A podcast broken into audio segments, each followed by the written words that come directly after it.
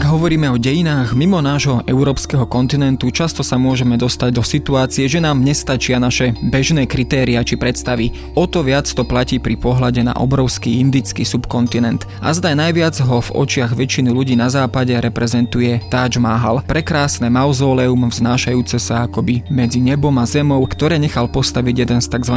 veľkých mugálov a Shah Jahan pre svoju milovanú manželku. A bola to práve epocha veľkých mugálov, ktorá v vtlačila výraznú pečať a určila podobu Indie, tak ako ju dnes poznáme. No a málo kto vie, že to bola práve táto panovnícka dynastia, ktorá hoci vyznávala islam a dokázala po viac než dve storočia efektívne zjednocovať a spravovať prevažne hinduistickú Indiu. Ako vyzeral v 16. až 17.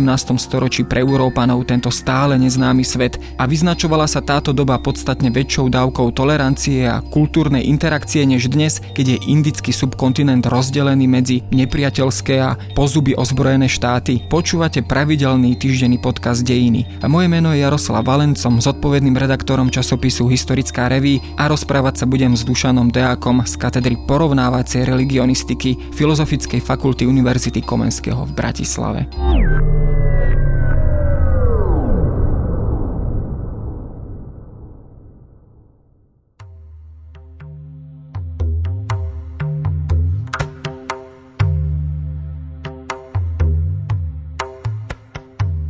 Spomenul som Taj Mahal, to je naozaj veľký symbol indického subkontinentu Indie, alebo už akokoľvek to povieme. Asi pre väčšinu z nás, ktorí sme tak povediať laici a o Indii toho veľa nevieme. Napriek tomu pre mňa bolo osobne tiež trošku takým prekvapením, keď pátram trošku po histórii tejto stavby, že pochádza z obdobia, ktoré je pre indické dejiny možno atypické v tom, že bola to práve islamská, moslimská dynastia, ktorá spravovala túto krajinu, ktorá bola aj v tom čase a dodnes je prevažne hinduistická, teda ktorá je zastúpená množstvom ľudí alebo etnik, ktoré vyznávajú úplne iné náboženstvo, inú kultúru. Čím to vlastne je, že práve Mugalovia sa takýmto spôsobom etaplovali v Indii? Ja by som najprv odpovedal na otázku tej netypickosti muslimov. Treba si uvedomiť, že Južná Ázia, to znamená aj vrátane dnešného Pakistanu, teda Pakistan, India, Bangladeš, Sri Lanka, Nepal, priláhle sú ostrovia. Južná Ázia je vlastne dnes domovom najväčšej komunity muslimov na svete. To sa myslím, že počíta dokonca v stovkách miliónov. Keď hovoríme len o samotnej Indii, myslím. Áno, v Indii podľa poslednej štatistiky z roku 2011 je to takmer 200 miliónov muslimov. Čiže tá prítomnosť e, vlastne muslimov v Indii je veľmi dlhá a práve obdobie veľkých Mugalov je to najvýznamnejším obdobím muslimskej prítomnosti v Indii. Čiže pýtali ste sa, že teda či Taj Mahal reprezentuje Indiu. Ja by som povedal, že už to, že Taj Mahal, teda perla, koruna všetkých e, palácov, je najpopulárnejším symbolom Indie. A teraz ho môžeme vidieť na reštauráciách, logách, na internete, v cestovných kanceláriách a tak ďalej. Tak už len toto samotné naznačuje, že vlastne Indovia sa hlásia k tej dobe. Čiže nevnímajú ten rozpor, ktorý trošku je dedičstvom európskeho orientalizmu to znamená, že ako keby muslimovia nemali patriť do Indie. Viete, muslimovia sú v Indii prítomní takmer od počiatkov islámu, čiže od 7. storočia. No a tým pádom je na mieste si položiť otázku, že napríklad my sa častokrát hlásime k Veľkej Morave, tak patríme sem alebo nie? Je to zhruba tá istá doba.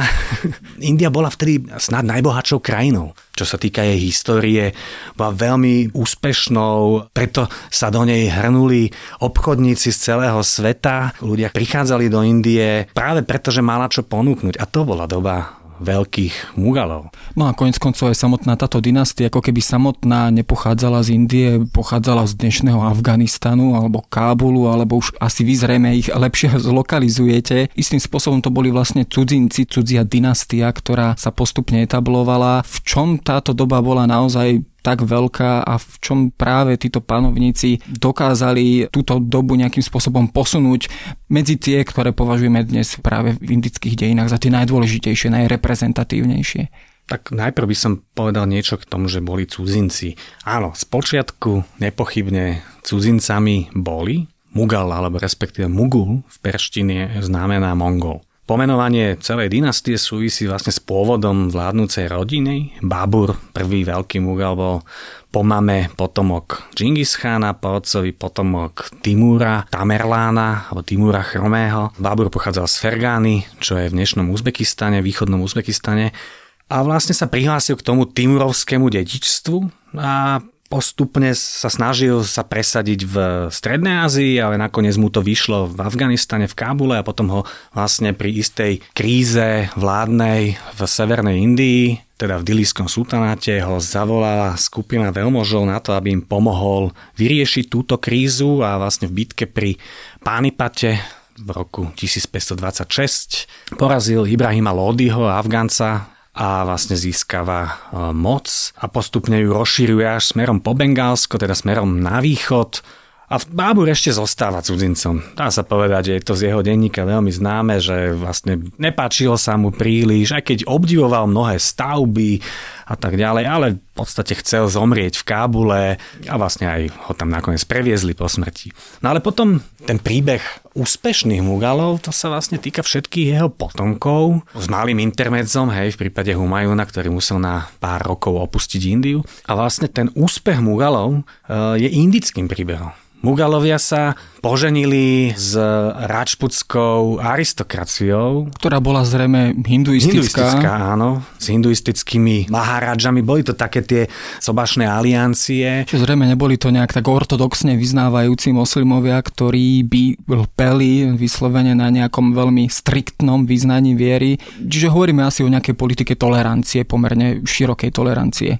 Keby sme to mali brať za celé obdobie muslimských dejín, tak ja by som povedal, že by sme našli o mnoho menej ortodoxných a viacej tých, ktorí by nám do predstavy toho muslima, ako ju poznáme v Európe, asi nesedeli. Napríklad už len v rámci tých aliancií Jahangir, veľký mugalský cisár, alebo Shah Jahan, staviteľ Taj Mahalu, boli vlastne deťmi Mugala a Rajputky. A máma tiež odovzdávala nejakú časť e, svojej tradície, kultúry. Deťom na mugalských dvoroch sa oslovovali hinduistické sviatky ako Diwali, Holi, Raki, ale aj perské sviatky napríklad e, ako Nauroz, tým, že Muralské impérium bolo také obrovské a zároveň muslimov bolo pomerne málo v tých indických pomeroch, tak e, jednoducho dochádzalo k interakciám a neviem, či by sa to dalo nazvať úplne toleranciou, pretože napríklad aj Akbar Veľký, ktorý je známy tým, že propagoval niečo ako svoje vlastné až náboženstvo, tzv. božskú vieru, dýny, ilahy,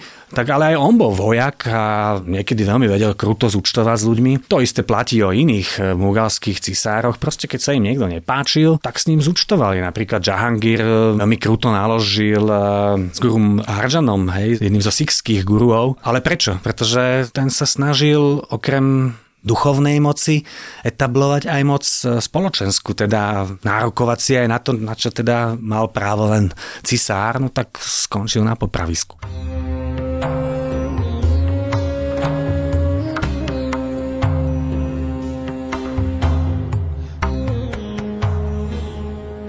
Ste spomínali, že v tomto čase India bola jednou z najväčších ríš na svete, jednou z najbohatších ríš. Bolo to možno aj poprvý raz, kedy hovoríme o nejakom skutočnom zjednotení indického subkontinentu, či prípadne máme o mnoho staršie prípady, alebo je to interpretácia, ktorá je vyslovene naša európska, keď sa pozeráme na Indiu ako na jednotný celok, eh, jednotnú identitu.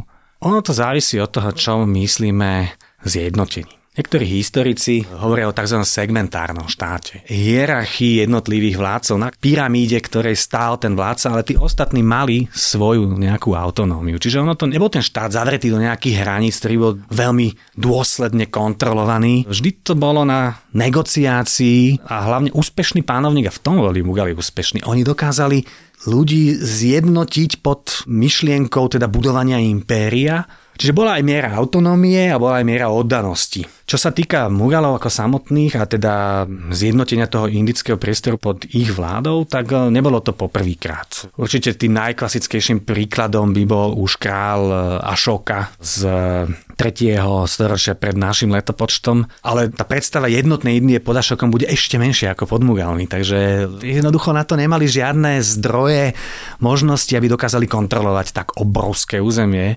Uvedomme si, že keď si zoberiete Indiu aj ešte teda starú Indiu, aj s Pakistanom, aj s Bangladešom, to hovoríme o území takmer ako celá Európa, západná aj stredná. Čiže Ašoka bol prvý, o ktorom sa dá povedať, že vďaka jeho dekretom, ktoré vlastne, ak to tak môžem nazvať, publikoval na stĺpoch alebo na istom druhu reliefov, tak tieto nachádzame vlastne po okrajoch toho, čo nazývame historickou Indiou.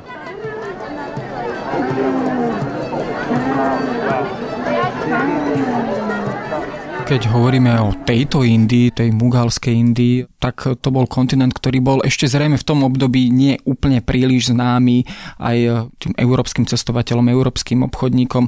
Neskôr počas britského impéria sa samozrejme aj India zapojila do svetového obchodu. Mala India aj čulé alebo intenzívnejšie kontakty predsa len aj v tomto období mugalskej ríše, ak ju takto nazveme, čo Európania vlastne o nej vedeli. No v období Mugalskej ríše Európania o Indii vedeli najmä sprostredkovane, ale postupne, teda od toho 17. storočia, to poznanie o Indii sa stále viacej a viacej e, rozširuje najmä vďaka tomu, že prichádzali, ale nemusíme to brať len na Britov, prichádzali mnohí obchodníci, ktorí častokrát zapisovali svoje cesty, napríklad Francúzi ako Tavernier alebo Bernier, tvoji cestovatelia a zároveň teda obchodníci Samozrejme, množstvo toho, čo popísali, nám veľa povie o biznise, ktorý prebiehal a obchodných vzťahoch a cenách rôznych komodít, ale majú aj postrehy o tom, čo sa vlastne v Indii deje. Napríklad Tavernier bol zdesený, keď videl hinduistické saty, čo znamená rituálne upalovanie vdovy alebo veľmi so záujmom písal o indických svetých mužoch, ktorých nazýval teda dobovo fakírmi, ale tým myslel nielen muslimov, ale aj hinduistov, všeobecne proste svetých mužov túlajúcich sa po Indii. Čiže postupom času začali Európania zhromažďovať informácie o Indii a keď sa už etablovali v polovici 18. storočia, teda v rámci britskej východoindickej spoločnosti, ale v princípe nejaké pozície mali aj Francúzi, dodnes je známe mesto Pondicherry, ktoré zostalo takým centrom tej francúzskej prítomnosti okrem nich ešte Holandiania, Dáni a tak ďalej, tak e, vďaka tomu, že už nielen sídlili, ale potom postupne začali aj vládnuť, tak v svojej vláde potrebovali poznať to, akým spôsobom si Indovia vládnu medzi sebou. A tým pádom zhromažďovali právne texty, či už sú to islamské právne texty, alebo dharma šastra, teda šastrické texty a postupne ich začali prekladať. Potom sa dostali k krásnej literatúre až k ľudovej poézii a vlastne všetko prekladmi prinášali smerom do Európy. Keď už vlastne India bola kolóniou, že od tej polovice 19. storočia, tak vtedy naozaj dochádzalo doslova k etnografickým prieskom aj skôr, aby som bol presný, ale už aj východoindická spoločnosť si najímala ľudí. Dochádzalo proste k mapovaniu indického priestoru, čiže množstvo informácií o tom, ako Indovia žijú, sa dostávalo do Európy tým spôsobom, že Briti robili publikácie typu Peoples of India, kde si to rozdelili podľa cast, kde mali obrázky, ako ľudia vyzerali a podobne, alebo mali tzv tribes and castes of Bombay alebo of Northwestern provinces a tak ďalej. Bol to zároveň asi spôsob, ako aj vznikali asi také naše základné stereotypy o Indii, tak ako ich poznáme dnes, ako krajine, ktorá oplýva množstvom náboženstiev, mystiky, niekedy možno až istého sektárstva. Bol to práve tento spôsob, ako vznikali tieto stereotypy, práve teda to nahliadanie na tú náboženskú pestrosť tohto subkontinentu práve v tomto období. Určite. Ja myslím, že náboženská diverzita, s akou sa stretli na indickom subkontinente Európania, dodnes je vlastne takou nejakou hádankou. Dodnes sa nám to nedarí presne klasifikovať tak, jak by sme to chceli. Ale tým, že aj islám, aj hinduizmus v tom indickom priestore sú náboženstvami, ktoré síce nejakou mierou sa držia, ak sa to dá povedať, tých základných princípov, ktoré sú potom predstavované ich zástupcami, či už sú to, ja neviem, ulama v islame, alebo brahmanská spoločnosť v Indii, alebo teda šastrici, tak e, títo tvoria len jednu malú časť z tých všetkých veriacich, ktorých nachádzame v Indii. A množstvo z nich jednoducho funguje, povedal by som, autonómne, nezávisle a to nám tak ako príliš nesedí do toho, že ako to môže byť potom jednotné náboženstvo. No niektorí veci hovoria, že neexistuje hinduizmus napríklad, lebo že existujú skôr hinduizmy, záleží na tom, že na čo sa dívame. Či sa dívame na brahmanské texty alebo na tú prax, ktorou sa stretneme vo vidieckých chrámoch a podobne. A potom máme množstvo ľudí, dneska už by sme ich mohli rátať až do možno niekoľkých miliónov, ktorí sú práve tými svetými mužmi, ktorí chodia, putujú po Indii a vlastne sú vo svojej praxi úplne slobodní, dá sa povedať. A to potom nahrávalo tomu, že začala sa India vnímať aj skrz teda samozrejme konkrétny obsah tých jednotlivých náboženských myšlienok ako mystická, pretože dávala priestor človeku, aby mohol spoznávať samého seba bez toho, aby tam niekto za ním prišiel a kázal mu, že čo je správne a čo nie. Práve naopak, máme množstvo príbehov z Indie, kde práve ten svetý muž tým, nazvime to, náboženským špecialistom, či už brahmanom alebo ulama, dokázal, povedal by som, v tom spirituálnom súboji zvíťaziť nad nimi.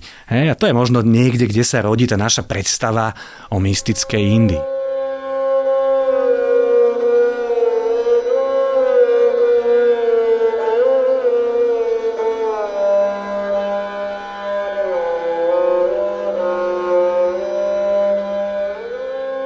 To je možno aj taká otázka, alebo taký zaujímavý fakt, že povedzme kresťanskí misionári, či už katolícky, prípadne ďalšie denominácie, sa príliš nepresadili práve v Indii. Samozrejme, mohli by sme hovoriť o množstve príkladov, ale napriek tomu dnes India nie je nejakou kresťanskou krajinou, ktorú by sme uvádzali ako klasický príklad. Bolo to zrejme toto prostredie, alebo tieto príklady, ako ste spomínali, kedy sa možno skôr Európania učili od Indov práve v týchto záležitostiach záležitostiach vo veciach mystických, duchovných, alebo sa cítili byť vyslovene inšpirovaní. Ja myslím, že boli skôr zaskočení, prekvapení, že čo všetko je možné v náboženskom živote zažiť. Že sa to nedá spútať len do, povedzme, jednej knižky. Alebo dvoch, Biblie a Koránu. Pretože aj islám v Indii, hovorili sme o veľkých mugaloch, sa šíril najmä vďaka sufijským bratstvám, čo opäť sufizmus je z takéhoto dominantného pohľadu islamská mystika. Čiže opäť tí putujúci ľudia, slúžiaci vlastným príkladom ľuďom, ako teda porozumieť týmto veciam medzi nebom a zemou. No a tým, že sa stretli povedal by som so živou náboženskou praxou takéhoto charakteru, kde vlastne ten lokálny svetec mohol byť vplyvnejší ako text, a častokrát aj bol, lebo bol zároveň aj liečiteľ, zároveň bol radca, zároveň e, proste slúžil ako taký pán pre všetko, tak e, toto mohlo vplývať na európske chápanie vlastne tej náboženskej situácii v Indii. Mnohí sa cítili inšpirovaní či už napríklad e, Madame Blávacka a jej teozofia, ktorá je teda založená na indických myšlienkach, alebo keď sa dostávala pomaly yoga do Európy. A yoga tiež je nie len cvičenie, ale teda obsahuje aj množstvo mystických prvkov a tak ďalej. Ako tá inšpirácia tam mohla byť a dodnes v podstate pretrváva, ale ja by som možno zdôraznil to, že je to isté klíše tiež, že bežný Ind, či je hinduista alebo muslim, nie je mystik.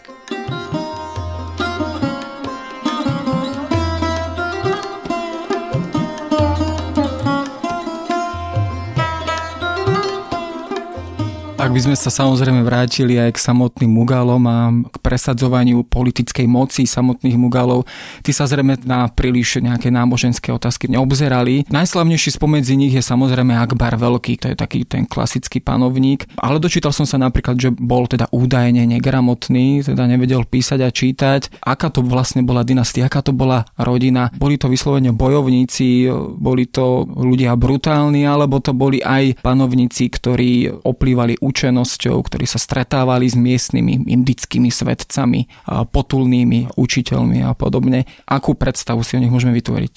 Aj, aj. Boli aj bojovníci, inak by nevládli tak veľkému územiu. Mali vyspelé armády boli jedni z tých prvých, ktorí výrazne začali využívať napríklad delostrelectvo, ale na druhej strane boli to ľudia vzdelaní.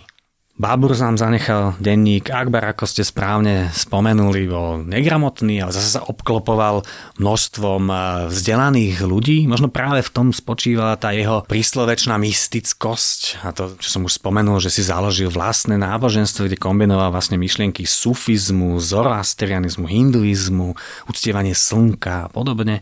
Lebo on v čase svojej mladosti jednoducho, jeho otec bol vo vyhnanstve a oni vtedy putovali cez polopúštne oblasti smerom do Perzie, kde boli chvíľočku na dvore Šaha Tahmaspa, čiže sa nemal čas naučiť. A potom ale zasa jeho syn Jahangir opäť píše denník, dokonca Humajonová sestra písala denník a množstvo ľudí, máme od nich množstvo priamo od pánovníckej rodiny textov, ktoré jednoducho vypovedajú o ich e, vzdelanosti. Zaujímali sa veľmi čúlo o to, čo sa deje aj vo vonkajšom svete. Napríklad už prvých jezuitov samozrejme nachádzame na Akbarovom dvore, ale sú veľmi zaujímavé správy o jezuitoch práve na Jahangirovom dvore. Oni si mysleli, že ho presvedčia a stane sa kresťanom, ale on ich vlastne využíval politicky, lebo zase bol dobrý politik v tom zmysle, že vlastne Portugálci boli južnejšie od mugalských držáv a on chce vedieť, kto sú to tí Portugálci, ale tým, že mal aj teda vysoké vzdelanie, tak sa zaujímalo to, čo je to kresťanstvo. Napríklad e, priamo na Jahangirovom dvore nachádzame niekoľko rokov ubytovaných dvoch jezuitských pátrov, ktorým Jahangir pridelil Abdullah Satára, čo bol zase jeho dvoran, ktorý študoval s pomocou nich e, latinčinu, ale on ich učil perštinu a oni potom prekladali Bibliu do perštiny a vlastne máme mnoho správ o tom, akým dochádza debat debatám o tom napríklad, čo je to kresťanstvo medzi týmito portugalskými pátrami a Jahangirom a dvoranmi. Rozprávajú sa napríklad o tom, či Ježiš Kristus má božskú podstatu alebo nemá božskú podstatu a sú to veľmi zaujímavé výmeny názorov. No a to je prostredie, ktoré by sme možno my dnes označili za veľmi otvorené, možno dnešným slovníkom liberálne. V každom prípade toto obdobie zrodilo práve, a to sa oklukov opäť dostávame k Taj Mahalu, teda veľkú architektúru, ktorú obdivujeme dodnes, ku ktorej sa zrejme asi schádzali architekti, umelci, remeselníci, teda nielen asi z Indie, ale aj zo veľmi širokého okolia. Je Taj Mahal naozaj teda výsledkom takéhoto, povedzme, až minimálne azijského prostredia a výsledkom remeselníckej zručnosti architektov z celej Ázie, prípadne možno aj z Európy. Neviem, či by som to povedal tak, že z celej Ázie a z Európy, ale každopádne je výsledkom zavolania si tých, alebo pozvania tých najlepších odborníkov na stavby. Dodnes, keď prídete k Taj Mahalu, tak tam nájdete rodinu, ktorá tvrdí, ako neviem, či to vedia aj dokázať, ale ktorá tvrdí, že vlastne výzdobu Taj Mahalu zverili do ich rúk a dnes vlastne vám ukazujú, akým spôsobom sa to robí, pretože to je ten biely mramor, do ktorého sú vsádzané polodrahokami a teda jeho treba nejako opracovať a tak ďalej. Každopádne mugalská doba, ale nemyslím si, že to bola len mugalská. V princípe aristokracia sa nikdy nedíva na, by som, etnickú náboženskú príslušnosť, keď chce vybudovať niečo krásne. Preto si zavolá tých odborníkov, akí sú. Či už to boli ľudia, ktorí boli pozývaní z Perzie, alebo miestni hinduistickí stavitelia a vlastne vytvárajú ako keby v modernom duchu také týmy odborníkov, ktorí potom stávajú a výsledkom sú také stavby ako Taj Mahal alebo Červená pevnosť Dili alebo Vagre a podobne tých stavieb je samozrejme množstvo. Ale výsledkom sú potom aj také zaujímavé umelecké videnie, ktoré potom kombinuje práve na základe tých predstav, ktoré si tí umelci nesú zo svojej kultúrno-náboženskej tradície. A to je zrejme to veľké indické umenie a veľký indický talent spojiť zdanlivo nespojiteľné a žiť v prostredí, kde tak trochu žijú všetci a sú prítomní všetci. A to je práve to čaro Indie, ktoré nás priťahuje. Každopádne ďakujem za diskusiu.